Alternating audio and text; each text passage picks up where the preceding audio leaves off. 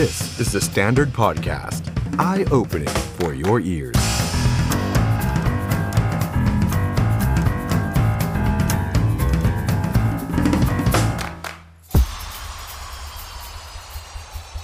ครั้งแรกครับ เมื่อ The Standard กระโดดเข้าสู่โลกของ NFT กับคอลเลกชันที่ใช้ชื่อว่า The Standard NFT Club ครับ เมื่อคนทำสื่ออย่าง The Standard กระโดดเข้าสู่โลกของ NFT และ ทำเป็นคอลเลกชันให้ทุกท่านได้สะสมกันครับ มี 3 ตัวละครหลักนะครับ เป็น 3 ตัวละครแรกที่พวกเราตั้งใจคราฟกันมากันอย่างมากนะครับ ตัวแรกครับคือน้องหมาฮะ Curious Dog นะครับ ตัวที่ 2 ครับ Shutter Eye Squirrel เป็นน้องกระรอกเป็นช่างภาพนะฮะ และตัวที่ 3 ครับ พี่หมีครับจัดพอดแคสต์นั่นก็คือ Hungry Bear นะครับ3 character หลักนี้จะเป็นส่วนหนึ่งของ NFT Giveaway 100 ชิ้นแรก ที่จะมอบให้กับคุณผู้ชมทุกท่านที่ติดตามเรามาตลอดนะครับ เป็นการขอบคุณอย่างหนึ่ง แต่มีข้อแม้นิดเดียวครับ เนื่องจากสิทธิ์มีจำนวนจำกัดนะครับ เปิดให้ลงทะเบียนรับแล้ววันที่ 7 ถึง 20 มีนาคมนี้ เท่านั้น ใครสนใจนะครับ ไปศึกษารายละเอียดเพิ่มเติมได้ที่เว็บไซต์ The Standard และทุกโซเชียลมีเดียของ The Standard ครับ สวัสดีครับ ต้อนรับคุณผู้ชมเข้าสู่รายการ The Standard Now กับผม ออฟชัยนนท์หานคีรีรัตน์ครับ คุณผู้ชมครับ เริ่มต้นสัปดาห์ใหม่วันนี้วันจันทร์ที่ 14 มีนาคม 2565 นะครับ มาเจอกันวันนี้มีความเคลื่อนไหวหลายเรื่องนะครับ ที่ต้องมาอัปเดตกันหน่อยคุณผู้ชมครับ ฝากกดไลค์กดแชร์แล้วก็คอมเมนต์มาคุยกันได้นะครับ ทั้งทาง Facebook Live แล้วก็ YouTube Live ของ The Standard นะครับสวัสดีครับคุณแทมกูดคุณโชคดี คุณปรีชา คุณโจ๊กคุณ Spirit of Silence นะครับคุณกมลทิพย์ คุณดอยห้วยชมพู คุณนุชสวัสดีทุกท่านเลยนะครับ ฝากกดไลค์กดแชร์กันด้วยนะครับ วันนี้ 2 ประเด็นใหญ่นะครับที่เราจะมาชวนคุณผู้ชมคุยนะครับ เรื่องของยูเครนรัสเซียตามกันต่อก้าวเข้าสู่วันที่ 19 แล้วครับสำหรับการสู้รบระหว่างรัสเซียกับยูเครนนะครับ ทั่วโลกจับตาครับเจรจารอบที่ 5 นะครับ ไม่ใช่รอบ 4 นะครับ ตอนนี้จะเป็นรอบที่ 5 แล้วนะครับที่เขากำลังเจรจากันอยู่รอบ4เนี่ยผ่านพ้นไปแล้ว ที่มีการเจรจากันโดยรัฐมนตรีต่างประเทศของทั้งสองชาติ ตอนนี้วันนี้ที่กำลังเจรจานี้เป็นรอบที่5นะครับเดี๋ยวมาอัปเดตกันว่าเป็นอย่างไร ส่วนอีกหนึ่งเรื่องการเมืองในบ้านเราเริ่มร้อนแรงขึ้นเรื่อยๆ หลังจากที่วันนี้กกตได้ประกาศแล้วนะครับว่าการเลือกตั้งผู้ว่ากทม และการเลือกนายกเมืองพัทยาจะเกิดขึ้น ในวันที่ 22 มีนาคมนี้ เพราะฉะนั้นคึกคักแล้วครับการเมืองในบ้านเรา เดี๋ยวเราจะมาพูดคุยกับคุณช่อพานิกาวานิชด้วย เพราะวันนี้คณะก้าวหน้าเปิดตัวผู้สมัคร นายกเมืองพัทยาพร้อมท้าชนตระกูลคุณปลื้มนี่ฮะจะสู้ไหวหรือเปล่า เพราะว่าก่อนหน้านี้อย่าลืมนะฮะว่าเลือกตั้งอบจก็เพิ่งจะแพ้มา คุณผู้ชมละครับ คิดเห็นอย่างไรทั้งศึกผู้ว่ากทม และนายกเมืองพัทยาแสดงความเห็นกันมาได้นะครับ คุณผู้ชมครับ เอาละครับ วันนี้ก่อนอื่นเลยผมขออนุญาตไปดูภาพใหญ่ ภาพรวมสถานการณ์ของรัสเซียกับยูเครนกันก่อน ตอนนี้ที่หนักๆเลยก็คือบริเวณรอบๆ กรุงเคียฟ ในกรุงเคียฟ และก็เมืองมาริอูโปซึ่งเป็นเมืองท่าสำคัญทางตอนใต้ของยูเครน ตอนนี้โดนรัสเซียโจมตีอย่างหนักนะครับ มีรายงานว่ามีเสียงระเบิดจากการโจมตีทางอากาศของรัสเซีย ดังขึ้นแทบทุกภูมิภาคของประเทศยูเครนเลยนะครับคุณผู้ชม ทีนี้คุณผู้ชมครับ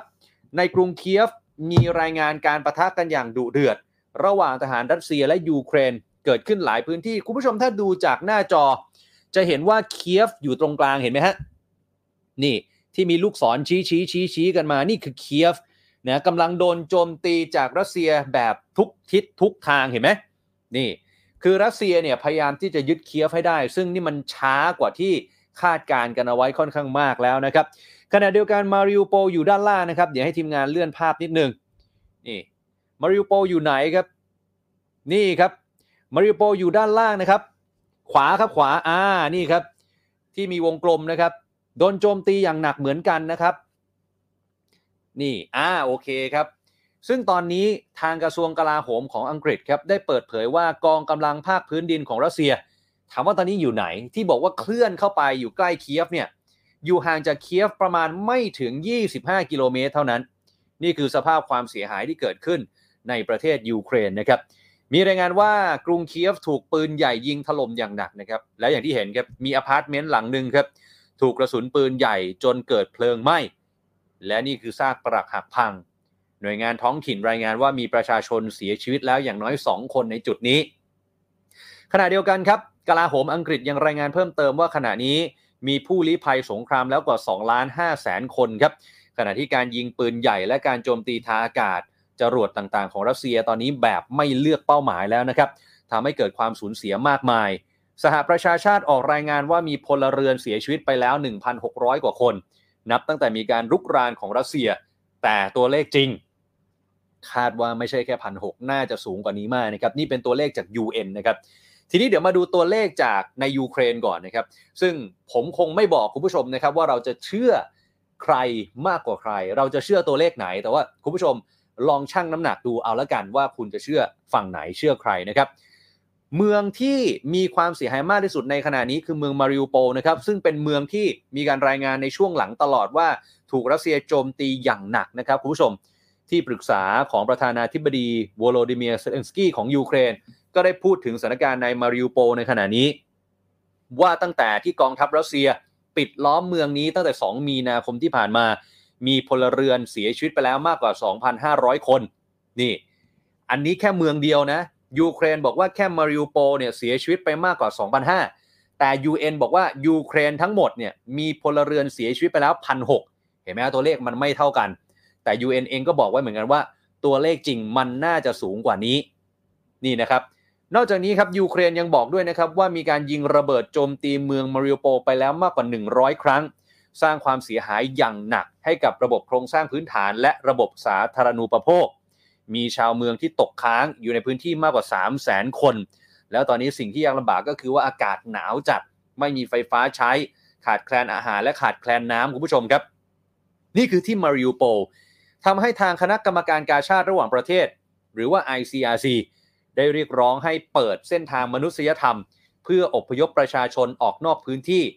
หลังจากที่เมืองมาริโปนั้น ก่อนหน้านี้ถามว่าอพยพไปได้ไหมอพยพไปได้แต่ไม่เยอะครับประมาณ 125,000 คน ยังตกค้างอีกถึง 300,000 คนนะครับขณะที่รัฐมนตรีช่วยว่าการกระทรวงเศรษฐกิจของยูเครนครับได้สัมภาษณ์กับสื่อยูเครนว่า การลุกรานของรัสเซียสร้างความเสียหายให้กับยูเครนไปแล้ว 119,000 ล้านเหรียญสหรัฐ หรือตีเป็นเงินไทยประมาณ 4 ล้านล้านบาท นี่คือความเสียหายที่เกิดขึ้นกับยูเครน ถ้าตีเป็นมูลค่านะครับ การโจมตีอาคาร โรงพยาบาล โรงเรียนฐานทัพอะไรต่างๆ นานาตอนนี้ ทางยูเครนบอกเสียหายไปกว่า 4 ล้านล้านบาทแล้ว ขณะที่การเจรจารอบ 5 ซึ่งไม่ว่าผมจะคุยกับนักวิชาการหรือว่าอาจารย์ท่านไหน ทุกคนก็ยังหวังนะครับว่า การเจรจาในรอบต่อๆไป มันจะมีอะไรที่ดีขึ้น แล้วมันจะมีอะไรที่คืบหน้า การเจรจารอบที่5ครับจะมีขึ้นผ่านทางระบบวิดีโอคอนเฟอเรนซ์ไม่มาเจอกันละ ก่อนหน้านี้ถ้าจำกันได้ รอบล่าสุดเนี่ยไปเจอกันที่ตุรกี มีตุรกีเป็นตัวกลาง แต่รอบนี้ไม่ต้องมาฮะเป็นวิดีโอคอนเฟอเรนซ์10โมงครึ่ง 14 มีนาคมตามเวลาท้องถิ่น ถ้าตามเวลาไทยตอนนี้ก็คือกำลังคุยกันอยู่แล้ว นะแต่ว่าจะจบลงอย่างไรสำหรับการเจรจารอบนี้ เดี๋ยวเราจะรายงานให้ทราบต่อไปนะครับ ประเด็นสำคัญที่เขาเจรจากันรอบนี้ก็คือ การเปิดเส้นทางมนุษยธรรมในเมืองที่รัสเซียปิดล้อมและโจมตีอย่างหนัก ยกตัวอย่างเช่นมาริโอโปจะเปิดได้ไหม เส้นทางมนุษยธรรมให้คนเนี่ยอพยพ จะเปิดได้หรือเปล่าทำไมถึงต้องไปโจมตีพลเรือนคนบริสุทธิ์อะไรประมาณนี้ ถามว่าแล้วก่อนหน้านี้ สี่รอบที่เจรจากันไปก่อนจะมาถึงรอบที่ 5 ในวันนี้เนี่ยเขาเจรจาแล้วเป็นอย่างไร ถ้าจำกันได้รอบแรกก็คือบริเวณพรมแดนที่ติดกับเบลารุส รอบที่ 2 รอบที่ 3 ก็เกิดขึ้น ในช่วงต้นเดือนมีนาคมตามลำดับ ก่อนที่รอบที่ 4 จะเป็นรอบที่ตัวใหญ่ขึ้นมาเจอกันก็คือรัฐมนตรีต่างประเทศของทั้งสองฝ่าย มาเจอกันที่ตุรกี ทีนี้คุณผู้ชมครับ ล่าสุดก็ต้องมารอดูความคืบหน้า ว่าจะเป็นอย่างไรเดี๋ยวรอติดตามไปพร้อมกันนะครับขณะเดียวกันครับอีกหนึ่งข่าวใหญ่ในช่วงวันสองวันที่ผ่านมาก็คือ รัสเซียเนี่ยได้ยิงขีปนาวุธถึง 30 ลูก โจมตีศูนย์ฝึกทหารเมืองยาวริฟ ถามว่าตรงนี้มันเป็นข่าวใหญ่แล้วมันเป็นประเด็นสำคัญให้ต้องมาเล่ากันทำไม เพราะศูนย์ฝึกทหารตรงนี้มันไม่ได้อยู่ฝั่งตะวันออกของยูเครนนะฮะไอศูนย์ฝึกเนี้ยมันอยู่ทางตะวันตกครับอ้าว ถ้าเกิดทีมงานของเรามีภาพแผนที่ยูเครนขออีกสักทีหนึ่งแล้วกันนะเอาแผนที่ประเทศยูเครนขึ้นมาหน่อย เพราะว่าไอเมืองทหารศูนย์ฝึกทหารเมืองยาโวรีฟเนี่ยมันอยู่ห่างจากพรมแดนโปแลนด์ไปแค่ 10 กิโลเมตรคุณผู้ชมครับ 10 กิโลเมตรเท่านั้นอยู่ทางซ้ายนะฮะมันคือฝั่งตะวันตกนะนี่ครับผู้ว่าการระดับภูมิภาคของเมืองลาวีฟซึ่งอยู่ทางซ้ายเนี่ย ระบุว่ามีผู้เสียชีวิตอย่างน้อยถึง 35 คน แล้วก็บาดเจ็บ 134 คน เดี๋ยวเลื่อนภาพไปทางซ้ายของยูเครนให้หน่อยฮะอ่า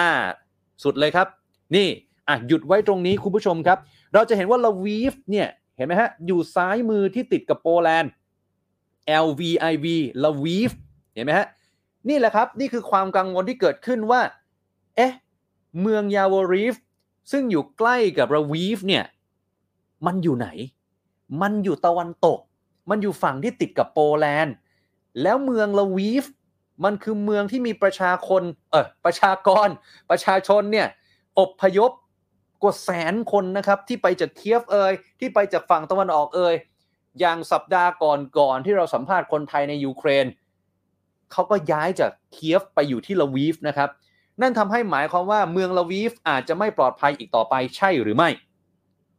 การโจมตีครั้งนี้ของรัสเซียถูกมองว่าเป็นความพยายามในการยั่วยุนาโต้หรือเปล่า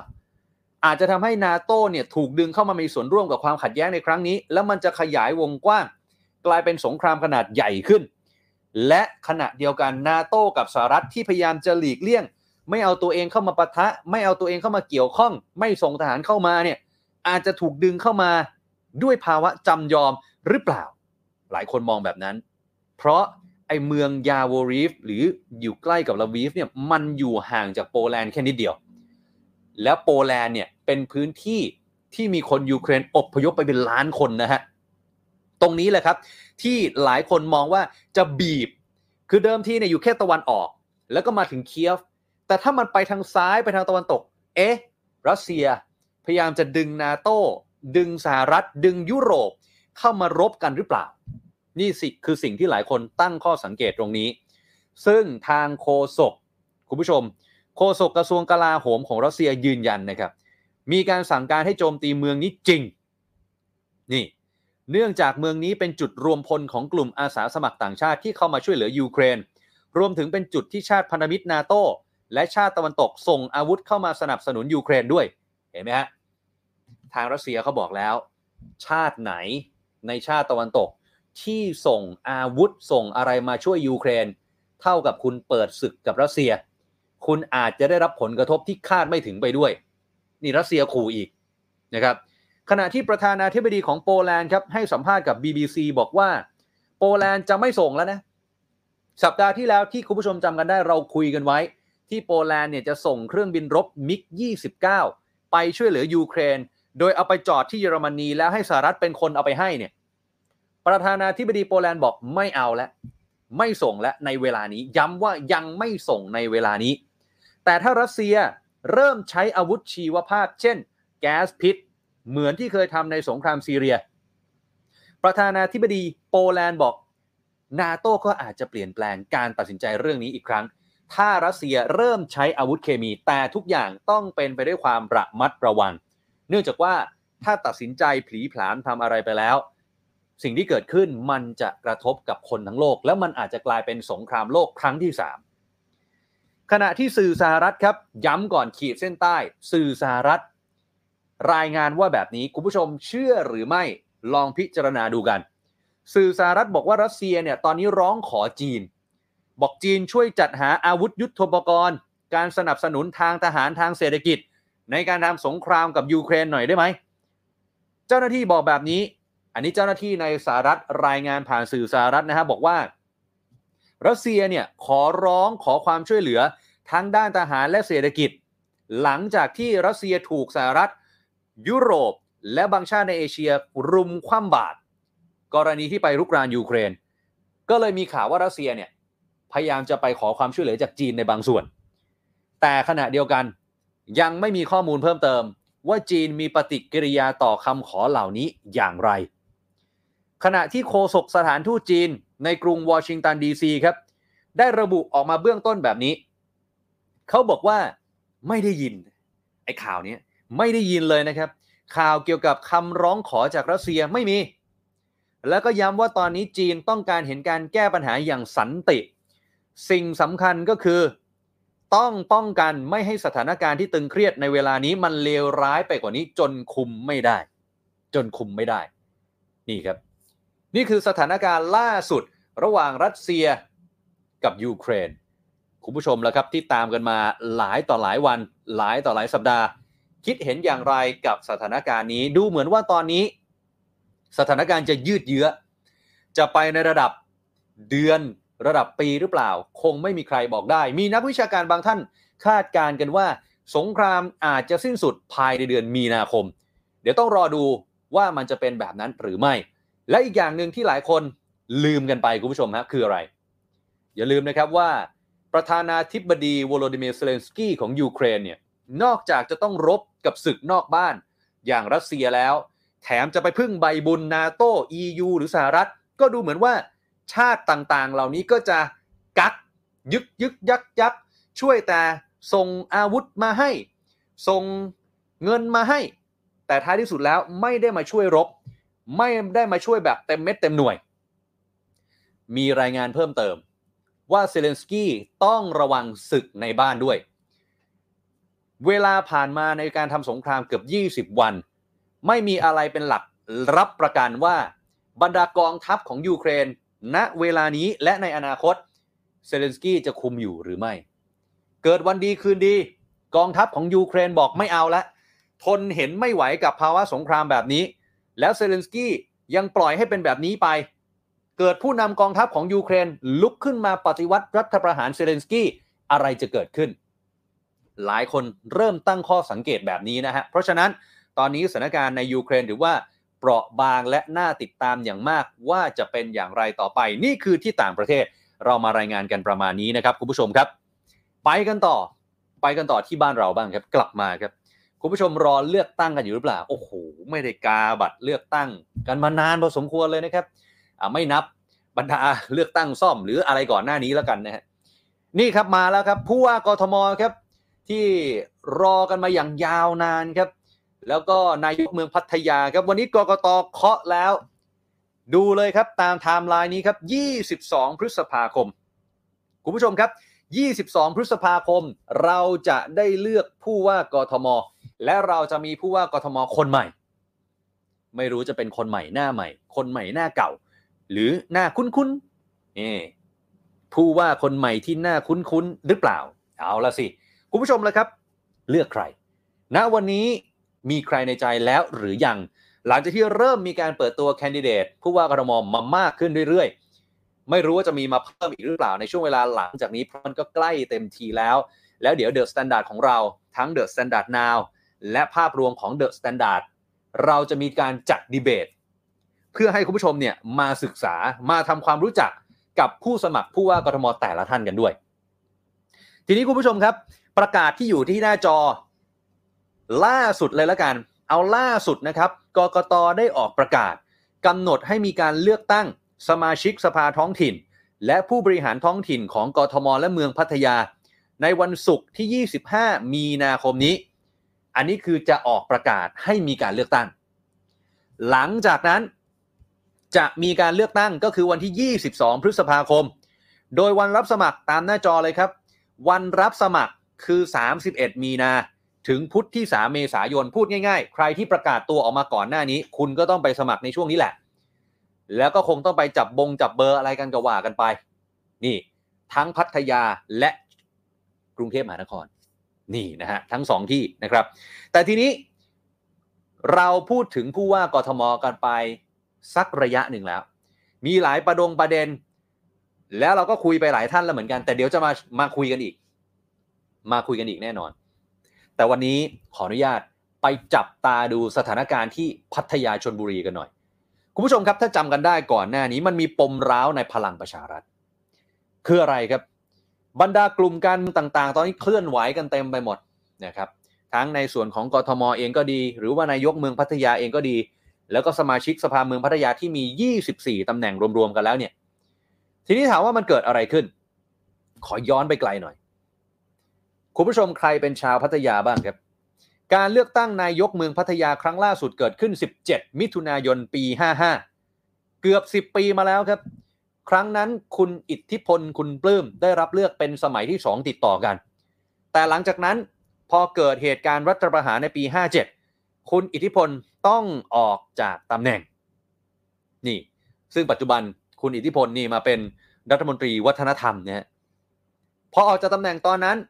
ก็มีปลัดเมืองพัทยาขึ้นมารักษาการตำแหน่ง หลังจากนั้นมีการใช้มาตรา 44 ครับ แต่งตั้งพลตำรวจตรีอนันต์เจริญชาสี อดีตผู้กำกับการกองบัญชาการตำรวจภูธรภาค2มารับตำแหน่งแทน จากนั้นปี 61 ใช้มาตรา 44 อีกครั้ง แต่งตั้งคุณสนธยาคุณปลื้มมารับช่วงต่อจนถึงปัจจุบัน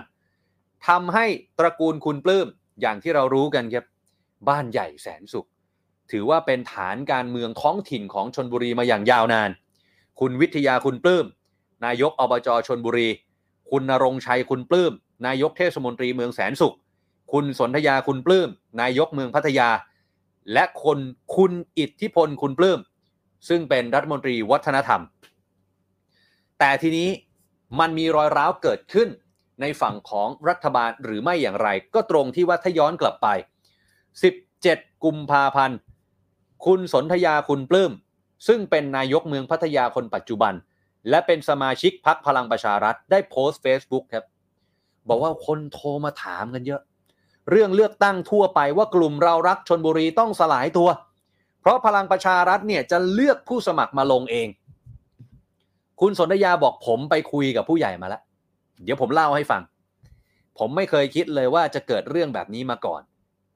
เพราะหลายปีก่อน ได้รับคำร้องขอให้ไปร่วมก่อตั้งพรรคพลังประชารัฐ ในสถานการณ์พิกิจพิเศษในขณะนั้น เพื่อให้ประเทศเนี่ยเดินต่อไปได้ แต่จู่ๆก็มีคนของพรรคประกาศว่าจะหาคนมาลงสอสอทุกเขตที่ชนบุรี ในฐานะผู้ก่อตั้งพรรคไม่ยากครับ ขอถามเลย ปรากฏผู้ใหญ่ให้คำตอบคุณสนธยามาว่า มันก็อยากจะสร้างอาณาจักรอย่าไปสนใจ ทีนี้เรื่องมันน่าจะจบใช่ไหมครับ แต่คุณสนธยาบอกมันไม่ใช่ มันมีหลายอย่างให้น่าคิด โดยเฉพาะประโยคที่ว่าอย่าไปสนใจ คุณสนธยาบอกจริง ๆ ผมก็พยายามไม่สนใจมานาน คอยแต่คิดว่าการที่คนคนหนึ่งจะพูดเท็จในหลายๆเรื่อง ให้ตัวเองดูดีนั้นมีอยู่ดาดเดือนจะเพิ่มมาอีกสักคนคงไม่แปลก แล้วก็เปรียบเทียบเจ็บ บอกว่าคล้ายกับเวลาหมาเห่า ถ้าไม่สร้างปัญหาร้ายอะไร เราก็ไม่ควรไปดุ เพราะหมาเนี่ยมันทำตามสัญชาตญาณของหมา แต่คราวนี้ต่างไป ผมรู้สึกว่าหมาเริ่มก้าวร้าว ทั้งที่อุ้มชูกันมาอย่างยาวนาน โอ้โห เป็นไงฮะ คุณสนธยาโพสต์เดือด แล้วก็ทิ้งท้าย คนชนบุรีรักใครรักจริง คบใครคบจริง เราเป็นแบบนี้มาตลอด กับการทรยศหักหลังเราจะไม่นิ่งเฉย ไม่รู้หมายถึงใครครับ ไม่รู้สื่อถึงใคร แต่ที่แน่ ๆ หลังจากนั้นหนึ่งวัน คุณสุชาติชมกลิ่น รัฐมนตรีแรงงานในฐานะผู้อำนวยการพักพลังประชารัฐได้โพสต์ Facebook ไม่รู้ตอบโต้ใคร แต่โพสต์ว่า ครับ ที่ผ่านมาชีวิตจริงเนี่ยผมไม่เคยเห็นหมาตัวไหนมันทิ้งเจ้าของ เห็นมีแต่เจ้าของนั่นแหละ ที่ชอบเอาหมาไปทิ้งไปปล่อยวัด มีเหตุผลไม่กี่ข้อที่หมาจะหายไปนั่นก็คือหลงทาง กับการถูกทำร้ายบาดเจ็บ จนถูกบ้านหลังใหม่ เก็บเอาไปเลี้ยง เอสื่อถึงอะไร และโพสต์ต่อมาได้ยกนิทานพงศาวดารเรื่อง ขุนศึกคู่กายกับแม่ทัพอัลไซเมอร์ แต่งมาเองฮะ คุณสุชาติ เล่าถึงเรื่องความสัมพันธ์ของขุนศึกและแม่ทัพ ก่อนจะแตกแยกกันภายหลัง แล้วก็ทิ้งประโยคทิ้งท้ายเอาไว้ได้อย่างน่าสนใจ บอกว่าสุดท้ายนี้ ที่มีการพาดพิงเรื่องหมาขอออกตัวก่อนผมไม่ใช่หมา แต่อาจจะเป็นเหมือนนักรบคนในนิทาน ที่ผ่านมาผมก็เลี้ยงหมานะนิสัยของหมาคือรักเจ้าของรักลูกเจ้าของ วันหนึ่งเจ้าของได้จากไป ก็ดูแลลูกเจ้าของ แต่ลูกเจ้าของไม่สนใจแกล้งทุบตี นิสัยหมามันก็ไม่เคยทิ้งเจ้าของหรือลูกเจ้าของ มีแต่เจ้าของหรือลูกเจ้าของเอาหมาไปปล่อยวัด วันหนึ่งมีคนเก็บหมาตัวนี้ไปเลี้ยง ดูแลเห็นคุณค่าในความซื่อสัตย์ของหมาตัวนี้ และยังจะมีใครคิดว่าหมาที่คุณได้ปล่อยทิ้งวัดไปแล้ว เป็นหมาของตัวเองอยู่อีกหรอครับ ลองพิจารณาดู หมาเต็มไปหมดเลยฮะมีแต่หมา นี่ ตกลงหมายถึงใคร คุณผู้ชมลองพิจารณาดูแล้วกันอ้าวมาอัปเดตล่าสุดกันหน่อย วันนี้คึกคักทีเดียวครับ หลังจากที่กกตได้ประกาศวันเลือกตั้ง ทั้งนายกเมืองพัทยา และผู้ว่ากทมมาแล้วย้ำกันอีกทีหนึ่ง22 นะครับ 22 พฤษภาคม ย้ำนะฮะ 22 พฤษภาคม เข้าคูหาไปลงคะแนนไปเลือกคนที่คุณชอบกันได้ ตอนนี้ยังไม่รู้เบอร์นะ เดี๋ยวรอก่อน แต่วันนี้ครับช่วงเวลาประมาณ 18นาฬิกา6โมงเย็น ก่อนที่เราจะเข้ารายการ ความเคลื่อนไหวที่ชนบุรีกันหน่อยครับ คุณธนาธรจึงรุ่งเรืองกิจประธานคณะก้าวหน้า พร้อมด้วยอาจารย์ปิยบุตรแสงกนกกุล และคุณช่อพันิกาวานิชเดินทางมาร่วมเปิดตัวว่าที่ผู้สมัครนายกเมืองพัทยาของคณะก้าวหน้า ชื่อว่าคุณกิตติศักดิ์นินวัฒนะโทชัย ประกอบอาชีพอิสระครับ ซึ่งคุณธนาธรบอกว่า คุณกิติศักดิ์นี่มีความเชี่ยวชาญ ด้านเศรษฐกิจในภาคเอกชนนี่คือคุณกิตติศักดิ์การเปิดตัวในวันนี้มีข่าวว่าได้รับแรงหนุนทางการเมืองท้องถิ่น จากคุณจิรวุฒิสิงโตทอง นายกสมาคมกลุ่มอาชีพการเกษตรชนบุรี และอดีตสสชนบุรีพักเพื่อไทยที่เดินทางมาร่วมงานด้วย คุณจิรวุฒิสิงโตทองจริง ๆ นามสกุลสิงโตทองนี่ ถ้าใครที่อยู่ในชนบุรีก็เป็นนามสกุลใหญ่เหมือนกัน อย่างทีมชนบุรี FC ก็มีคุณอนบสิงโตทองดูแลแล้วก็เป็นผู้บริหารมาอย่างยาวนานนะฮะ ซึ่งคุณจิรวุฒิสิงโตทอง ก็ถือว่าเป็นคู่ปรับกับตระกูลคุณปลื้มมาตลอด อย่างล่าสุดส่งลูกสาวลงชิงตำแหน่งนายกอบจชนบุรี แต่ก็แพ้ไปให้กับคุณวิทยาคุณปลื้มแน่นอนแล้วครับ รอบนี้ก็ต้องมาวัดกันอีกสักรอบหนึ่ง ซึ่งคุณธนาธรก็ให้สัมภาษณ์บอกว่า ผู้สมัครของเราเนี่ยเป็นคนธรรมดา เป็นนักธุรกิจ เป็นคนที่ได้รับผลกระทบจากวิกฤตโควิด แล้วก็ทำงานอยู่ในภาคธุรกิจของคนพัทยาทุกคน ดังนั้นคิดว่าการเมืองตอนนี้เป็นเรื่องของคนธรรมดาไม่ต้องสนใจนามสกุลใหญ่นามสกุลโต การเมืองแบบนี้แหละ ที่มันจะเปลี่ยนแปลงได้ เอาละครับ เราจะมาขยายความเพิ่มเติมกันหน่อยในในวันนี้เปิดตัวเป็นวันแรก เราจะมาพูดคุยเรื่องนี้นะครับกับคุณช่อพันิกาวานิช คณะกรรมการบริหารคณะก้าวหน้า ถึงการส่งผู้สมัครลงชิงเก้าอี้นายกเมืองพัทยา สวัสดีครับคุณช่อครับ สวัสดีค่ะ ครับคุณช่อครับ ก่อนอื่นเลยเนี่ยต้องถามถึงตัวคุณกิติศักดิ์ก่อน ว่าคุณกิติศักดิ์เนี่ยอยากให้คุณช่อขยายความอธิบายนิดหนึ่งว่า คุณกิติศักดิ์เป็นใครมาจากไหนแล้วทำไมทางคณะก้าวหน้าถึงเลือกคุณกิติศักดิ์มาลงชิงตำแหน่งฮะ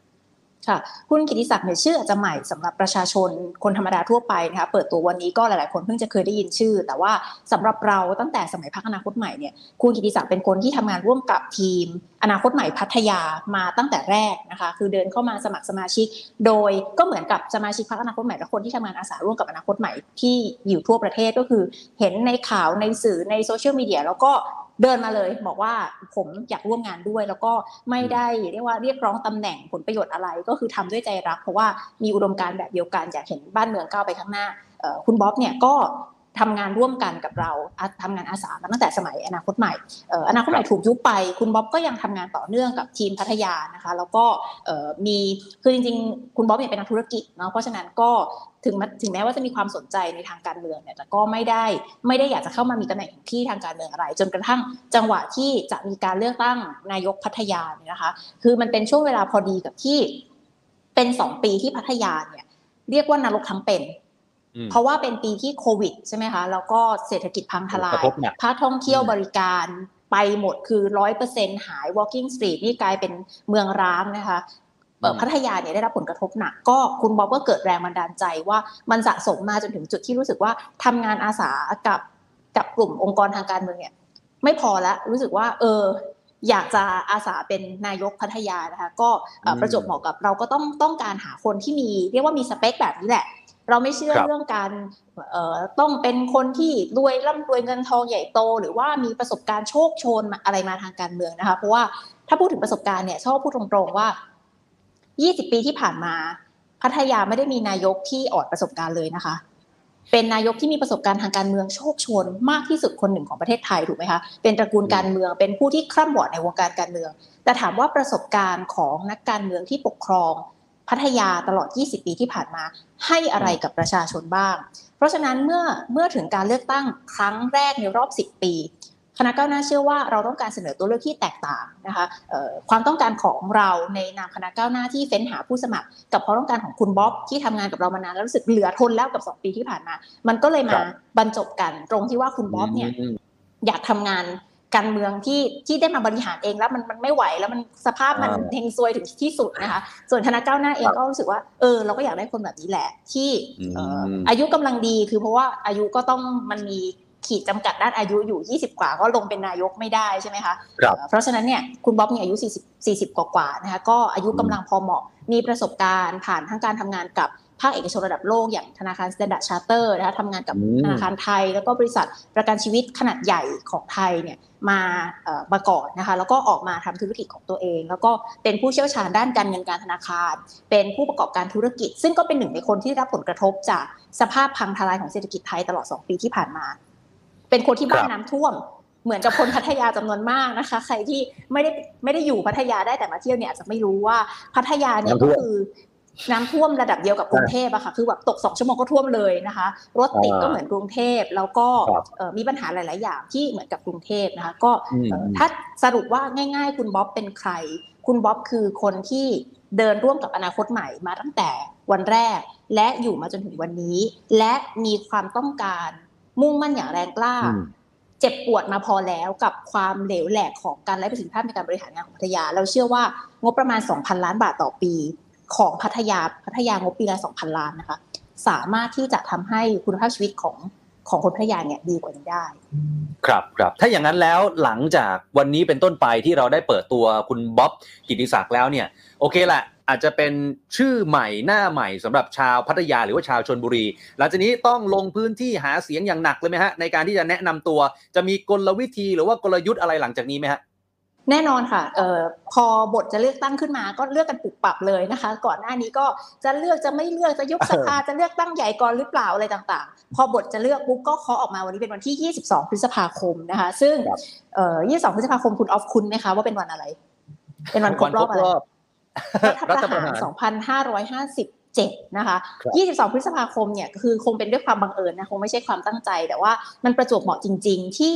กกตได้กำหนดให้วันที่ 22 พฤษภาคม เป็นวันเลือกตั้งทั้งกรุงเทพและพัทยา ซึ่งโดยปกติก็ดูจะไม่เกี่ยวกันในความเป็นจริงคือเกี่ยวค่ะ ทั้งกรุงเทพและพัทยาเนี่ยมีผู้ว่าและนายกที่ไม่ได้มาจากการเลือกตั้งมายาวนาน 8 ปี ก็คือเมื่อคอสชรัฐประหารปุ๊บสิ่งที่เขาทำเป็นสิ่งแรก ๆ ก็คือ ปลด นายกท้องถิ่น รวมถึงผู้ว่าของกรุงเทพมหานครใช่ไหมคะแล้วก็ตั้งคนของตัวเองเนี่ยเข้ามานั่งแล้วก็อยู่ยาว กรุงเทพก็เป็นกรุงเทพคือคุณอัศวินใช่ไหมคะส่วนพัทยาเนี่ยก็มีการเปลี่ยนหลายคนนะคะแต่ว่าก็พูดง่ายๆว่าไม่มีการเลือกตั้งมาแล้ว 10 ปี แล้วก็นายกคนที่บริหารอยู่ในปัจจุบันเนี่ยก็คือไม่ได้มาจากการเลือกตั้งของประชาชน แต่มาจากการแต่งตั้งของเผด็จการทหาร เพราะฉะนั้นเเวลาน้อยก็จริง แต่เราคิดว่า การทำงานหนักของเราในช่วง 2 เดือนที่เหลือเนี่ยนะคะมีนาเมษาพฤษภาเนี่ยเลยประมาณ 2 เดือนเท่านั้นเอง 2 เดือนนิดๆนะคะ จะเป็นช่วงเวลาที่เข้มข้นแต่ไม่หนักใจ ก็ด้วยเหตุที่กล่าวมานี้นะคะว่าชอบคิดว่าในกรุงเทพมหานครคนกรุงเทพก็คงคันไม้คันมืออยากเลือกตั้งเช่นเดียวกันนะคะพัทยาเนี่ยก็คงจะไม่ต่างกัน นั่นก็คือ มันควรจะพอได้แล้วอะ เออรอมานานแล้วก็พอดีกับว่าวันเลือกตั้งพอเหมาะพอเจาะเป็นวันที่ทำให้เราได้หวนรำลึกถึงวันที่เกิดการรัฐประหารขึ้น แล้วก็ทำให้เราเนี่ยไม่ได้เลือกผู้ว่าไม่ได้เลือกนายกกันยาวนานมาจนถึงวันนี้นะคะชอบคิดว่า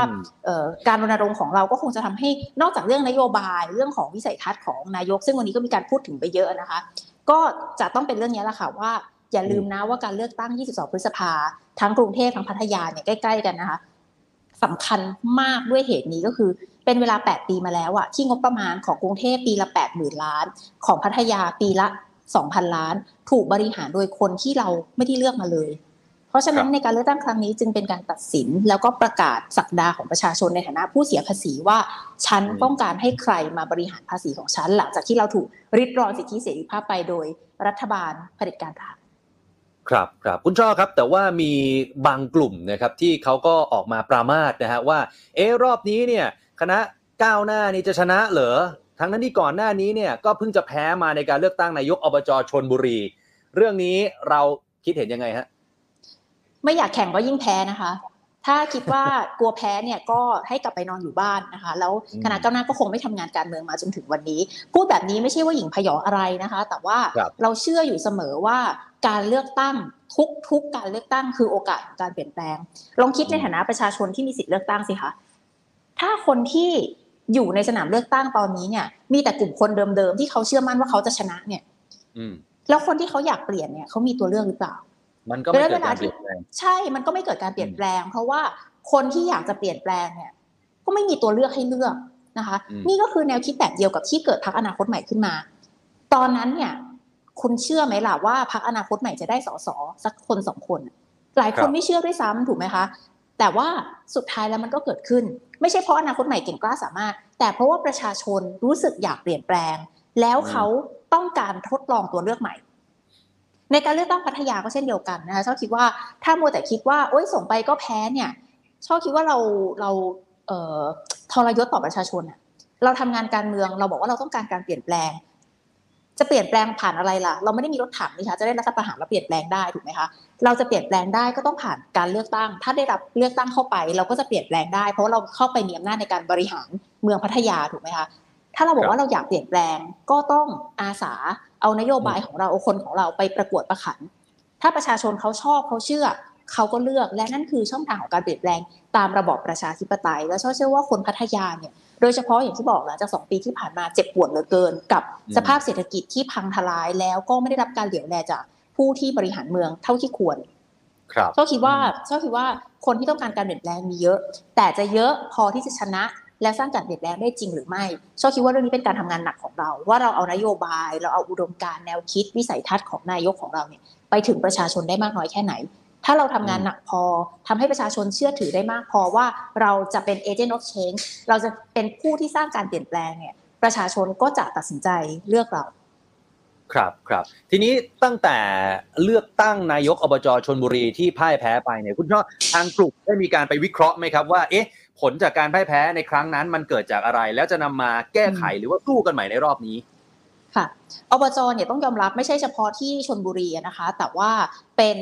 อบจเนี่ยทุกที่ก็ก็ต้องพูดอย่างตรงไปตรงมาว่าเราไม่ได้รับชัยชนะในอบจที่เราส่งเลยนะคะ ด้วยเหตุผลหลักๆ ก็คือผู้สมัครของเราเนี่ยหน้าใหม่ แล้วก็การเลือกตั้งอบจเนี่ยเลือกเป็นเขตจังหวัด หมายความว่าอะไรคะเวลาเราเลือกสสเนี่ยหนึ่งจังหวัดสสบางจังหวัดที่ใหญ่ๆเนี่ยกรุงเทพอย่างเงี้ยสสตั้ง 30 คนถูกไหมคะเอ่อจังหวัดใหญ่ๆในอีสานที่ประชากรเยอะๆเนี่ยสสสิบกว่าคนเป็นต้น ในหนึ่งพื้นที่ของสสเนี่ยประชากรไม่ได้เยอะมากนะคะ พอจะหาเสียงได้อย่างทั่วถึง แต่พอเป็นจังหวัดปุ๊บเนี่ยมันคือจังหวัดไหนก็มีนายกอบจคนเดียวถูกไหมคะ จังหวัดที่มีคนสองแสนหรือจังหวัดที่มีคนสองล้านเนี่ยก็มีนายกอบจคนเดียว ขนาดประชากรขนาดพื้นที่รวมถึงความธุรกันดารของพื้นที่เนี่ยมันทำให้การที่ผู้สมัครของเราเป็นคนหน้าใหม่ทั้งหมด การเอาตัวเขาเอานโยบาย เอาแนวคิด เอาวิสัยทัศน์ของผู้สมัครของเราของคณะก้าวหน้า ไปให้ถึงประชาชนเนี่ยมันก็ยากนะคะรวมถึงตอนนั้นพัก อนาคตใหม่เพิ่งถูกยุบคณะก้าวหน้ามาทำงานการเมืองท้องถิ่นก็เป็นสนามแรกนะคะ เราก็ยังไม่ได้มีประสบการณ์เพียงพอ เราก็เรียนรู้จากความพ่ายแพ้ของเราว่า หลาย ๆ อย่างที่เป็นเทคนิคที่เราใช้อย่างได้ผลในการรณรงค์หาเสียงในระดับชาติเนี่ยมันไม่สามารถใช้กับท้องถิ่นได้นะคะท้องถิ่นเนี่ยคนต้องการการสื่อสารที่ใกล้ชิดเป็นกันเอง แล้วก็ได้พบปะจับไม้จับมือกับนายก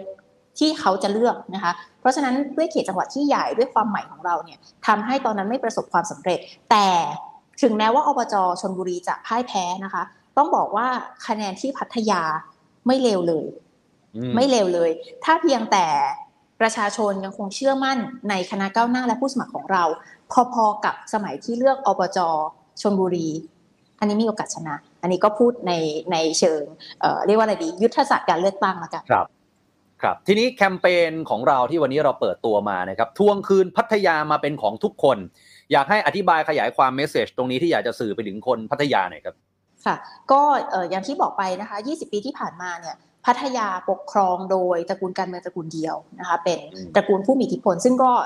คุณออฟก็อ่านข่าวไปแล้วเมื่อสักครู่นี้นะคะแล้วมีการทะเลาะเบาแวงกันอะไรต่างๆ มากมายนะคะชอบคิดว่าประชาชนทราบดีว่าการบริหารงานแบบนี้เนี่ยประชาชนไม่ได้ได้ประโยชน์นะคะพัทยาเป็นพัทยาที่ผู้บริหาร ไม่ได้เห็นถึงความทุกข์ยากเดือดร้อนของคนพัทยา ขยะที่เกาะล้านยังกองไปภูเขาเลากา ถนนที่ Walking Street ยังถูกขุดซ้ำแล้วซ้ำเล่า จนร้านค้าหลายร้านเจ๊งไป เพราะว่าหน้าร้านเขาขุดถนนทั้งปีทั้งชาติไม่หยุดไม่มีลูกค้ามากินก๋วยเตี๋ยวไม่มีลูกค้ามานั่งร้านเสริมสวยเพราะว่าไม่มีใครอยากมานั่งหน้าร้านที่ถูกขุดถนนอยู่ตลอดเวลาเป็นหลุมเป็นบ่อฝุ่นฟุ้งตลอดเวลาเออพัทยามีโครงการก่อสร้างหลัก 6 700 ล้าน ที่ตอนนี้กลายเป็นอนุสาวรีย์ร้างเหมือนโฮปวิลของกรุงเทพมีท่าจอดเรือยอชที่ไม่เคยมีเรือยอชเข้ามาจอดเลยแม้แต่ลำเดียว มูลค่า 600 กว่าล้าน มีสนามกีฬามูลค่า 400 ล้าน ที่ไม่เคยมีใครเข้าไปใช้เล่นกีฬาเลย สักครั้งเดียว เพราะสร้างไม่เสร็จ นี่คือพัทยาที่ไม่เคยเห็นถึงความทุกข์ยากของประชาชน ทั้งที่บริหารงานและก่อสร้างสิ่งต่างๆมากมาย บนภาษีของประชาชน เพราะฉะนั้นสโลแกนของเราก็คือเรียบง่ายที่สุดทวงพัทยากลับคืนมาเป็นพัทยา ของประชาชน พัทยาที่บริหาร 2,000 ล้านต่อปี โดยเห็นความทุกข์ยากเดือดร้อนของประชาชนเป็นสำคัญนโยบายที่ง่ายที่สุดแต่คนพัทยาไม่เคยได้รับก็คือหยุดขุดถนนมันจะซ่อมอะไรกันทั้งปีทั้งชาติ คือเป็นเป็นเมืองผู้รับเหมาอะค่ะ คือต้องการสร้างหรือขุดอะไรบางอย่างอยู่ตลอดเวลา จนประชาชนที่เขาทำอาหารพัทยาเป็นเมืองเศรษฐกิจถูกไหมคะเป็นเมืองค้าขาย มันขายของไม่ได้คุณขุดถนนกันทั้งปีทั้งชาติมันจะขายของได้ยังไง คุณต้องจบการขุดเร็วที่สุด แค่นี้คนพัทยายังไม่เคยได้รับเลย น้ำท่วมทุกปีปีละสามครั้งทำไมไม่เกิดการแก้ไขชอบคิดว่าสิ่งต่างๆ เหล่านี้เนี่ยเป็นสิ่งที่ธรรมดาสามัญมากที่นายกเมืองพัทยาจะทำได้ เพียงแต่เขาไม่ทำนายกพัทยาของคณะก้าวหน้า เข้าไปวันนี้คุณบ๊อบประกาศแล้ว นโยบายแรก หยุดขุด แน่นอนหยุดทันทีไม่ได้เพราะว่าที่ขุดไปแล้วมันก็ยังไม่เสร็จใช่ไหมคะหยุดขุดโดยเร็วที่สุด และเร่งฟื้นฟูเมืองรับนักท่องเที่ยว เพราะว่าเดี๋ยวโควิดก็จะเริ่มซา นักท่องเที่ยวจะเริ่มกลับมาอีกครั้งถูกไหมคะ ตอนนี้จริงๆก็เริ่มมาแล้วนะคะ นี่ชอบอยู่ที่พัทยาก็นักท่องเที่ยวต่างชาติมาแล้วนะคะ เริ่มกลับมาแม้ว่าจะยังน้อยมากเมื่อเทียบกับสถานการณ์ปกติ แต่ก็เริ่มกลับมาแล้ว เพราะฉะนั้นพัทยาต้องทำเร็วที่สุดก็คือเร่งฟื้นฟูเมืองรับนักท่องเที่ยว ประเทศอื่นเมืองอื่นที่เขาที่เขามีนายกที่มีวิสัยทัศน์เนี่ยเขาใช้สองปีที่ปิดรับนักท่องเที่ยวช่วงโควิดไม่มีใครเดินทางมาเนี่ยในการทำนุบำรุงเมืองให้สวยงามน่าเที่ยว พอเปิดปุ๊บก็โอ้โหเป็นโฉมใหม่ของเมืองให้นักท่องเที่ยวเข้ามาใช่ แต่พัทยานี่คือเละเละร้างและพังนะคะ เพราะฉะนั้นนี่ก็คือสิ่งแรกที่เราต้องการทำให้กับพัทยา ครับครับถ้าอย่างนั้นแล้วเมื่อกี้นี้เนี่ยที่คุณช่อบอกว่าเราจะทำเพื่อคนพัทยามากขึ้น โดยเฉพาะไอ้งบ 2,000 ล้านเนี่ยซึ่งคุณกิติศักดิ์เองก็ได้พูดเหมือนกันว่าเอ๊ะที่ผ่านมาเหมือนกับว่างบ 2,000 ล้านมันถูกเอาไปทำเพื่อรับนักท่องเที่ยว เพื่อรับการท่องเที่ยว แต่มองข้ามคนพัทยาจริง ๆ ไป อันนี้ถ้าสมมุติว่าได้เป็นนายกเมืองพัทยาจริง ๆ เราจะแบ่งสรรปันส่วนไอ้งบ 2,000 ล้านนี้ยังไงฮะเพื่อจะ balance สองเรื่องนี้ครับคือจริง ๆ มันไม่ใช่ zero-sum game เนาะมันไม่ใช่การเลือกว่าคุณจะเอานักท่องเที่ยวหรือคุณจะเอาคนพัทยา เพราะว่าอะไรคะเพราะว่าถ้านักท่องเที่ยวเข้ามาคนพัทยาจำนวนมากที่เศรษฐกิจหมุนเวียนอยู่ได้ด้วยการท่องเที่ยวเนี่ยก็ได้รับประโยชน์ ไม่ว่าจะโดยตรงหรือโดยอ้อมถูกไหมคะมันไม่ใช่แค่ธุรกิจบริการเนาะแต่ว่า พัทยามันหมุนเวียนคือเรียกว่าอะไรอย่างมันชีวิตมันขับเคลื่อนไปด้วยภาคท่องเที่ยวและบริการอะนะคะในไม่ว่าจะโดยทางตรงหรือทางอ้อมคุณได้ประโยชน์จากสิ่งนั้นนะคะเพราะฉะนั้นเนี่ยนโยบายของเราไม่ใช่เลือกว่าจะเอาคนพัทยาหรือเอานักท่องเที่ยว แต่หมายความว่าอะไรหมายความว่า คุณเร่งฟื้นฟูการท่องเที่ยว เพื่อให้เศรษฐกิจพัทยากลับมาเดินได้อีกครั้ง ในขณะเดียวกันไม่ลืมที่จะดูแลคุณภาพชีวิตของคนพัทยาที่ไม่ใช่นักท่องเที่ยวด้วย นะคะพัฒนาการท่องเที่ยวฟื้นฟูแหล่งท่องเที่ยวหยุดการขุดสร้างบูรณะแลนด์มาร์กการเที่ยวต่างๆ ให้สวยงามเหมาะสม ในขณะเดียวกันขยายโซนนิ่งของการเปิดธุรกิจที่เป็นรับนักท่องเที่ยว ตอนนี้มันมีการจำกัดโซนนิ่งมันได้แค่เป็นส่วนๆนะคะทำให้สุดท้ายต้องมีการจ่ายสวยอะไรกันมากมาย ผู้ประกอบการเดือดร้อนเพราะต้องจ่ายเงินเยอะมาก เพื่อให้ประกอบธุรกิจได้เพราะว่ามันไม่มีการขยายโซนนิ่งใครอยากเปิดร้านก็ต้องยัดสวยเอา ก็จะต้องมีการ ปรับปรับผังเมืองขยายโซนนิ่งที่สำหรับทำธุรกิจรับนักท่องเที่ยวได้นะคะ และในขณะเดียวกันคนที่เป็นเป็นคนจริง ๆ ที่อาศัยอยู่ในพัทยา เราจะมีศูนย์ดูแลผู้สูงอายุ เราจะมีการดูแล day care และ night care night care ที่เราภูมิใจมากทำไมต้องมี night care day care เนี่ยทุกคนน่าจะเข้าใจเนาะพ่อแม่ไปทำงานกลางวัน ก็เอาลูกไปฝากไว้ที่ day care หรือศูนย์ศูนย์เด็กเล็กใช่ไหมคะแล้วเย็นก็มารับกลับ ปัญหาก็คือพัทยาเนี่ยมันมีเฉพาะ day care ไม่ได้ เพราะว่าถ้าคุณทำงานภาคกลางคืนเนี่ย คุณเริ่มงานตอนเย็น แล้วเสร็จตอนตีสองเมื่อผับบาร์ธุรกิจบันเทิงต่างๆเลิก แล้วลูกคุณจะเอาไปไว้ไหน คุณต้องส่งกลับไปอยู่กับพ่อแม่ที่ต่างจังหวัดที่อีสานที่ภาคเหนือถูกไหมคะแล้วก็ไม่ได้ไม่ได้อยู่พ่อแม่กับลูกก็ไม่ได้อยู่ด้วยกัน สิ่งที่เราอยากจะทำเพื่อเพื่อชีวิตของคนพัทยาก็คือทำให้สอดคล้องค่ะ นอกจากมี day care ที่เอาลูกหลานไปฝากไว้ได้ เมืองพัทยาจะต้องมี night care ตอนเย็นพ่อแม่กำลังจะไปทำงานเอาลูกเอาลูกไปฝากไว้ เลิกงานตีสองสามารถไปรับ กลับมาได้ นี่ก็คือสิ่งที่เราต้องการที่จะดูแลชีวิตของคนพัทยาจริง ๆ ไม่ไม่ทอดทิ้งการท่องเที่ยวเพราะมันคือกระเพาะอาหารมันคือกระเป๋าเงินของพัทยาในขณะเดียวกันครับไม่ทอดทิ้งชีวิตที่ต้องมีคุณภาพของคนพัทยาจริง ๆ มันไม่ต้องแลกกันค่ะมันสามารถที่จะเติบโตไปด้วยกันได้ ครับครับสุดท้ายนี้แล้วมีอะไรอยากจะฝากถึงชาวพัทยาที่อาจจะกำลังชมไลฟ์รายการของเราอยู่ในขณะนี้ครับ ก็ เหลือเวลา 2 เดือนนะคะชอบคิดว่าเป็น 2 เดือนที่คนพัทยาเนี่ยชอบเป็นคนกรุงเทพเนาะชอบก็ตื่นเต้นที่จะได้เลือกผู้ว่ามาก คนพัทยาก็น่าจะตื่นเต้น แล้วก็รู้สึกอยากจะได้รับการเปลี่ยนแปลงใหม่ๆนะคะชอบคิดว่าหลาย ๆ คนเนี่ยน่าจะจำความรู้สึกของตอนที่เลือกพักอนาคตใหม่ได้ ตอนนั้นมันเป็นความรู้สึกแบบคล้าย ๆ กันนี่แหละค่ะความรู้สึกที่ว่าเราพอแล้วกับสิ่งที่เป็นอยู่ และมันทำลายชีวิตทำลายอนาคตของเรา เราอยากเปลี่ยน กล้าที่จะหวังถึงสิ่งใหม่ ๆ ว่าประเทศไทยมันจะดีกว่าวันนี้ได้ วันนี้ชอบคิดว่าคนพัทยาน่าจะกำลังรู้สึกแบบเดียวกัน สิ่งต่างๆ ที่ผ่านมาตลอด 2 ปีมันมันเลวร้ายสุดๆนะคะ แต่เราต้องอย่าลืม อย่ากลัวที่จะหวังว่าพัทยามันจะดีกว่าวันนี้ได้ พัทยาจะมีสิ่งที่ที่ดีกว่าที่เป็นอยู่ เพราะว่าอะไรคะคุณคือเมืองพัทยาที่ประชากรแสนคนแต่มีงบ2,000ล้าน 2,000 ล้านนี้คือความเป็นไปได้ที่ใหญ่มาก ความเป็นไปได้ขนาด 2,000 ล้าน มันสามารถทำให้ชีวิตคนพัทยาดีกว่านี้ได้นะคะ อย่ากกลัวที่จะหวัง กล้าที่จะฝันว่าพัทยาจะดีกว่าวันนี้ และเรามีคนที่จะร่วมหวัง ร่วมผลักดันพัทยาไปข้างหน้ากับเราแล้ว คุณบ๊อบพร้อมที่จะเข้ามาทำให้อืมพัทยา ซึ่งก็เป็นบ้านเกิดของเขาเขาเป็นคนที่เกิดและโตที่พัทยาทำงานสร้างเนื้อสร้างตัวที่พัทยามาโดยตลอดทำให้บ้านของพวกคุณบ้านของพวกเรา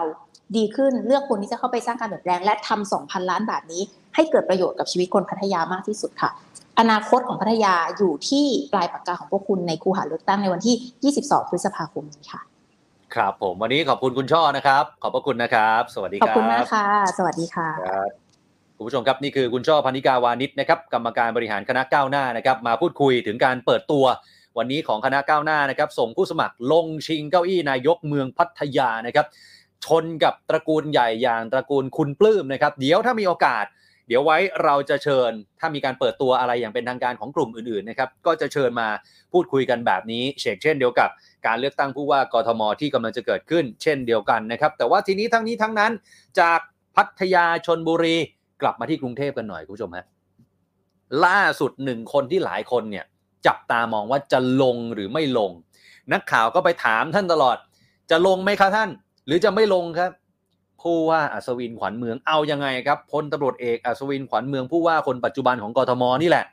ให้สัมภาษณ์ถึงกรณีมีกระแสข่าวว่าเตรียมจะลาออก เพื่อลงรับสมัครเลือกตั้งผู้ว่ารอบนี้ ผู้ว่าอัศวินบอกแบบนี้ฮะถ้าจะลาออก ก็คือลาออกตอนนั้น พูดง่ายๆกกตประกาศว่าจะมีการเลือกตั้งเมื่อไหร่ รับสมัครวันที่เท่าไหร่ เดี๋ยวจะมาตัดสินใจ ปรากฏ ท่านพูดวันนี้กกตประกาศเลยตอนบ่าย เนี่ย เป็นยังไงท่านเหมือนรู้ไหมนี่ผู้ว่าอัศวินเหมือนรู้หรือเปล่า ให้สัมภาษณ์นักข่าววันนี้ ปรากฏกกตประกาศวันนี้เลย แต่ท่านบอกแบบนี้ ถ้าจะลาออกก็คือลาออกตอนนั้น ในกรณีถ้าจะสมัคร แต่ถ้าไม่ลาออกก็คือรอจนกว่าจะมีผู้ว่าคนใหม่ก่อนเลือกตั้งหนึ่งวัน สมมุติจะเลือกตั้ง 29 พฤษภาผมก็จะลาออก 28 พฤษภา แต่ถ้ากกตประกาศวันเลือกตั้งวันที่ 30 มีนา ผมก็จะลาออกวันนั้น ถ้าจะสู้เลือกตั้ง แต่ถ้าไม่สู้ก็ไปลาออกตอนนู้น ขอตัดสินใจนิดเดียว ฟังดูแล้วงงๆไหมฮะ นักข่าวถามต่อ แล้วเหตุผลในการเลือกลงสมัครเนี่ย จะลงสมัครในนามอิสระไหม มีปัจจัยอะไรบ้าง ผู้ว่าสวินบอกว่าก็ไม่ได้มีปัจจัยอะไร แต่ถ้าจะลงจะลงในนามอิสระ ขีดเส้นใต้ ถ้าจะลงจะลงในนามอิสระ แต่ไม่ได้บอกว่าจะลงนะเฮ้ตอนนี้ยังตอบไม่ได้ ว่าจะลงหรือไม่ลง จะลงในนามอิสระ หรือลงในนามพักยังตอบไม่ได้ขอเวลาอีกนิดนะ เดี๋ยวพรุ่งนี้ให้ทีมข่าวของเราไปถามผู้ว่าอัศวินมาใหม่ ว่าท่านจะขอเวลาอีกนิดหรือเปล่ากกตเคาะวันมาแล้วนะฮะเคาะวันมาแล้วนะ สถานการณ์มันเปลี่ยนแปลงไปแล้วนะ ท่านจะลงหรือไม่ลงกันแน่ หรือท่านจะส่งลูกลงไหมร้อยตำรวจเอก อะไรเนะผมลืมชื่อแล้วคุณเอิร์ธน่ะพงศกรขวัญเมืองน่ะโฆษกกทมเนี่ยที่เคยมาคุยกับเราเนี่ย หรือท่านจะส่งลูกลงเลยไหมคนรุ่นใหม่อ้าวเดี๋ยวรอตามกันต่อ นอกจากนี้ผู้ว่าอัศวินยังบอกด้วยว่า นี่ หากจะลงเนี่ย ก็อยากจะสารงานบางอย่างต่อให้เสร็จโอ้แต่ท่านก็เป็นมานานแล้วนะนะ แต่งานกรุงเทพมันเยอะ ผมเข้าใจนะครับ แต่ถ้าไม่ได้ลงท่านก็บอกว่าฝากผู้ว่ากทมคนใหม่ด้วยนะครับ มันเป็นผลประโยชน์ของกทมนะเป็นผลประโยชน์ของประชาชนนะแล้วบอกด้วยว่าผมแค่จะอยู่หรือจะไป ผมก็อยู่ไม่กี่ปี อย่างมากก็สิบปียี่สิบปี เดี๋ยวก็ตายแล้วเก้าสิบกว่าอะไรอย่างนี้ แต่พี่น้องประชาชนต้องได้ประโยชน์นี่นี่คือผู้ว่าสวินนะฮะไม่รู้จะลงหรือเปล่า เดี๋ยวรอติดตามกันต่อแล้วกันนะครับขณะที่ความเคลื่อนไหวของพรรคเพื่อไทยบ้างครับพรรคเพื่อไทยครับวันนี้มีการจัดการประชุมเตรียมความพร้อมในการเลือกตั้งสกอโดยคุณหมอชนน่านสีแก้วครับ หัวหน้าพรรคเพื่อไทย พร้อมด้วยคุณพวงเพชรชุนละเอียด ผู้อำนวยการการเลือกตั้งสกพรรคเพื่อไทย แล้วก็มีคุณวิชาญมีนชัยนันท์ประธานภาคกทมพรรคเพื่อไทยและอีกหลาย ๆ ท่านนะครับ ได้มาร่วมกันแถลงข่าว คุณหมอชนน่านบอกว่า 12 ปีที่ผ่านมาไม่มีการเลือกตั้งในกทม คนไทยต้องอยู่กับคอสอชอมาอย่างยาวนาน ต้องทุกข์ทรมานกับการบริหารราชการของกทมที่กดทับ ถูกแช่แข็งประชาธิปไตย ปัญหาของพี่น้องไม่ได้รับการแก้ไขดูแลอย่างจริงจัง โดยเฉพาะปัญหาการระบาดของโควิด และเศรษฐกิจ ที่สร้างความเดือดร้อนให้กับพี่น้องกทม เพราะผู้ว่าที่มาจากการแต่งตั้งของคอสช ไม่ได้มาจากประชาชน จึงไม่เข้าใจในความต้องการของพี่น้องประชาชนไม่สามารถตอบสนองต่อความทุกข์ความเดือดร้อนของประชาชนได้ ดังนั้นการเลือกตั้งสกที่กำลังจะเกิดขึ้น ถือว่าเป็นโอกาสที่คนกทม จะได้มาทวงคืนสิทธิ์ในการฟื้นคืนชีวิตที่มีรายได้มีความสุข และกำหนดอนาคตของตัวเองพรรคเพื่อไทยพร้อม ที่จะนำความสำเร็จในอดีต สร้างปัจจุบันมุ่งมั่นสู่อนาคตที่ดีขึ้น นี่ แล้วก็มั่นใจในความพร้อมของพรรคที่จะส่งผู้สมัครสอกอครบ 50 เขต นี่คือพรรคเพื่อไทยนะครับคุณผู้ชมครับอ้าวไปกันต่ออีกสักนิดนึงแล้วกันนะครับ ในช่วงท้ายนี้มันมีดราม่าการเมือง ตกลงกินคงกินข้าวยังไงกันแน่ นี่ ล่าสุดมีข่าวออกมาคุณผู้ชมครับ ว่าพลเอกประวิตยวงสุวรรณหัวหน้าพักพลังประชารัฐได้ให้สัมภาษณ์ จริง ๆ ไม่เชิงให้สัมภาษณ์หรอก มันมีรายงานข่าวนะเข้าหูนักข่าวมาบอก เลื่อนแล้ว งานกินข้าวเนี่ย17 มีนาคมเนี่ย ที่พลเอกประยุทธ์จันโอชานายกรัฐมนตรีจะไปกินข้าวกับพักเล็ก ขอเลื่อนออกไปก่อนนะรวมไปถึงงานเลี้ยงที่พักเล็ก ๆ จะจัดขึ้นด้วย นี่ คุณหมอระวีมาชมาดล หัวหน้าพักพลังธรรมใหม่ ระบุว่าวงกินข้าวระหว่างพักเล็ก กับนายกเนี่ยเชิญพักเล็กทุกพักเลย ยกเว้นคุณสุรทินพิจารณ์หัวหน้าพักประชาธิปไตยใหม่ ที่ไม่ได้รับเชิญ เพราะเป็นฝ่ายเดียวกับร้อยเอกธรรมนัฐพรมเผ่าทำให้พลเอกประวิตยเกรงว่าจะยิ่งสร้างความขัดแย้งในพักเล็ก เพราะพักประชาธิปไตยใหม่ ยังเป็นพักร่วมรัฐบาลไม่ได้ถอนตัวแต่กลับไม่ได้รับเชิญ เพราะฉะนั้นจึงไม่ควรที่จะเลือกปฏิบัติ เรื่องนี้มันจะสร้างความเสียหายหลายฝ่ายพลเอกประวิตยก็เลยตัดไฟแต่ต้นลมยกเลิกซะเลยเอาก็คือไม่เชิญเขาอยู่ดี แต่ยกเลิกไปเลยแล้วกันนะครับอย่างไรก็ตามมีรายงานว่าพลเอกประวิตยได้นัดเองส่วนตัวนี่ นัดพักเล็กไปกินข้าวแบบเร่งด่วนในวันนี้ตอน5โมงเย็นไม่รู้กินหรือเปล่า ที่มูลนิธิอนุรักษ์ป่ารอยต่อ เพื่อทำความเข้าใจเป็นการด่วน แล้วเดี๋ยวบิ๊กป้อมนี่แกจะเป็นกาวใจนะนัดพักเล็กเนี่ยไปรดน้ำดำหัวพลเอกประยุทธ์จันโอชาในช่วงสงกรานด้วย เออ ขณะที่คุณธนกรวังบุญคงชนะโฆษกรัฐบาลครับ ก็ได้กล่าวถึงกระแสข่าวว่ารัฐบาลจะเลื่อนงานเลี้ยงระหว่างพลเอกประยุทธ์กับพักเล็ก ในวันที่ 17 มีนาคม คุณธนกรแกบอกไม่เป็นความจริงกำหนดการทุกอย่างเหมือนเดิม ไม่มีเหตุผลอะไรต้องยกเลิก ราะการรับประทานอาหารร่วมกันของพรรคร่วมรัฐบาลนั้นจะช่วยกระชับความสัมพันธ์มากยิ่งขึ้น และเป็นการหารือถึงแนวทางการทำงานร่วมกัน เพื่อแก้ไขปัญหาความเดือดร้อนให้กับประชาชน นอกจากจะมีการร่วมรับประทานอาหารกับพรรคเล็กแล้ว เดี๋ยวจะเชิญพรรคร่วมรัฐบาลทั้งหมดมากินด้วย มารับประทานอาหารร่วมกัน ที่ผ่านมาย้ำครับ นายกไม่เคยเลือกปฏิบัติ ไม่ว่าจะเป็นพรรคเล็ก หรือว่าพรรคใหญ่ นี่ นายกยินดีหมด นี่ คุณธนกรช่วงหลังอย่าเท่าฟอร์มเหลือเกินนะฮะคุณธนกรวังบุญคงชนะ โฆษกประจำสำนักนายกรัฐมนตรี นี่ผมก็ร่ำร้องทีมงานของผมอยู่เนี่ยนะอยากคุยกับคุณธนกรจังเลย ถ้าคุณธนกรได้ดูไลฟ์ของเราอยู่นะฮะหรือว่ามีทีมงานของท่านนะ อยากมีโอกาสเชิญมาคุยในรายการ The Standard Now กับเราสักทีหนึ่งนะฮะเพราะว่าช่วงหลังนี่คุณธนกรนี่ตอบคำถามสื่อได้เจ็บแสบนะเออ คุณธนกรนี่ ถือว่า เป็นโฆษกรัฐบาลที่ตอบคำถามแต่ละครั้งนี่ นักข่าวเอาไปเขียนข่าวได้หลายประเด็นมากนะฮะเพราะฉะนั้นอยากมีโอกาสสัมภาษณ์คุณธนกรสักแมตช์หนึ่งดูเหมือนกันนะฮะเอออ้าวทิ้งท้ายสั้นๆ คุณผู้ชมครับแม่วันก่อน ถ้าใครติดตามชมรายการ The Standard Now ของเรา เพิ่งจะคุยกับคุณหมอวสันจันทราทิพย์ไป ไม่ใช่คุณหมอขออภัย อาจารย์วสันจันทราทิพย์เพิ่งคุยเรื่องอะไร เรื่องโควิด -19 โอมิครอน BA 2.2 ที่ฮ่องกง อาจารย์ยังบอกอยู่เลย อย่าให้มันเล็ดรอดมาที่ไทยนะ ปรากฏวันนี้ อธิบดีกรมวิทยาศาสตร์การแพทย์คุณหมอสุภกิจศิริรักษ์แถลงเจอล้วสี่คน มาเวลาเราสัมภาษณ์อะไรว่าอย่าให้มาที่ไทยนะ มาทุกทีวันต่อมา มาอีกแล้ว นี่ฮะ ตอนนี้สัดส่วนโอมิครอนในประเทศไทย 99% เดลต้าน้อยมากครับ เหลือไม่ถึง 1%แล้ว แต่ทีนี้ไอสายพันธุ์ BA 2.2 ที่ทำให้ฮ่องกงเนี่ยน่ากลัวมากผู้ติดเชื้อเพิ่มสูงขึ้นอย่างมีนัยสำคัญ ผู้เสียชีวิตก็เยอะขึ้น คุณผู้ชมครับ ล่าสุดบ้านเราเจอแล้ว 4 ราย เจอแล้ว 4 ราย ซึ่งยังไม่มีอาการต่างจากโอมิครอนสายพันธุ์ที่มีอยู่ก่อนแล้ว 4 รายเป็นต่างชาติ 1 คนไทย 3 คุณหมอยืนยันว่ายังไม่ต้องกังวล จริง ๆ แล้ว ด้วยความเคารพนะฮะด้วยความเคารพจริง ๆ คุณหมอทุกท่านเลย โดยเฉพาะที่เกี่ยวข้องกับกระทรวงสาธารณสุขเนี่ย ผมก็แทบจะไม่เห็นครั้งไหนที่คุณหมอบอกว่าต้องกังวลนะเอาจริง ๆ ด้วยความเคารพ น้อยครั้งมากมีไม่มี แต่น้อยครั้งมาก แทบทุกครั้งของการถแถลงข่าวเวลาเจออะไรใหม่ ๆ หรือมีอะไรที่มันที่มันดูแล้วน่ากลัวเนี่ย คุณหมอก็จะประมาณว่าไม่ต้องกังวลใด ๆ นะครับก็อาจจะเป็นการพูดเพื่อปลอบประโลมหรือว่าปลุกใจคนไทยไม่ให้กลัวกับอะไรแบบนี้ก็เป็นไปได้นะครับแล้วก็ยืนยันว่ากรมวิทยาศาสตร์การแพทย์มีศักยภาพมากพอที่จะช่วยติดตาม และเฝ้าระวังในประเด็นนี้ และเดี๋ยวจะมาชี้แจงความคืบหน้าต่อไปในอนาคต ซึ่งคุณหมอบอกแบบนี้นะฮะไอสายพันธุ์ BA 2.2 เนี่ยยังไม่ได้ถูกกำหนดให้เป็นสายพันธุ์ที่น่ากังวลนะหรือว่าเป็นสายพันธุ์ที่ต้องเฝ้าระวัง เพราะว่าอยู่ระหว่างการศึกษาข้อมูลเพิ่มเติม แต่ที่แน่ๆ ที่เจอเยอะๆ คือที่ฮ่องกงเกือบ 400 คน กับที่สหราชอาณาจักรเกือบ 300 คนนี่ครับคุณผู้ชมครับอะมาอัปเดตกันประมาณนี้นะครับ ทั้งสงคราม ยูเครน รัสเซียนะครับ ทั้งเรื่องของอการเมืองท้องถิ่นในบ้านเรานะครับ ย้ำอีกที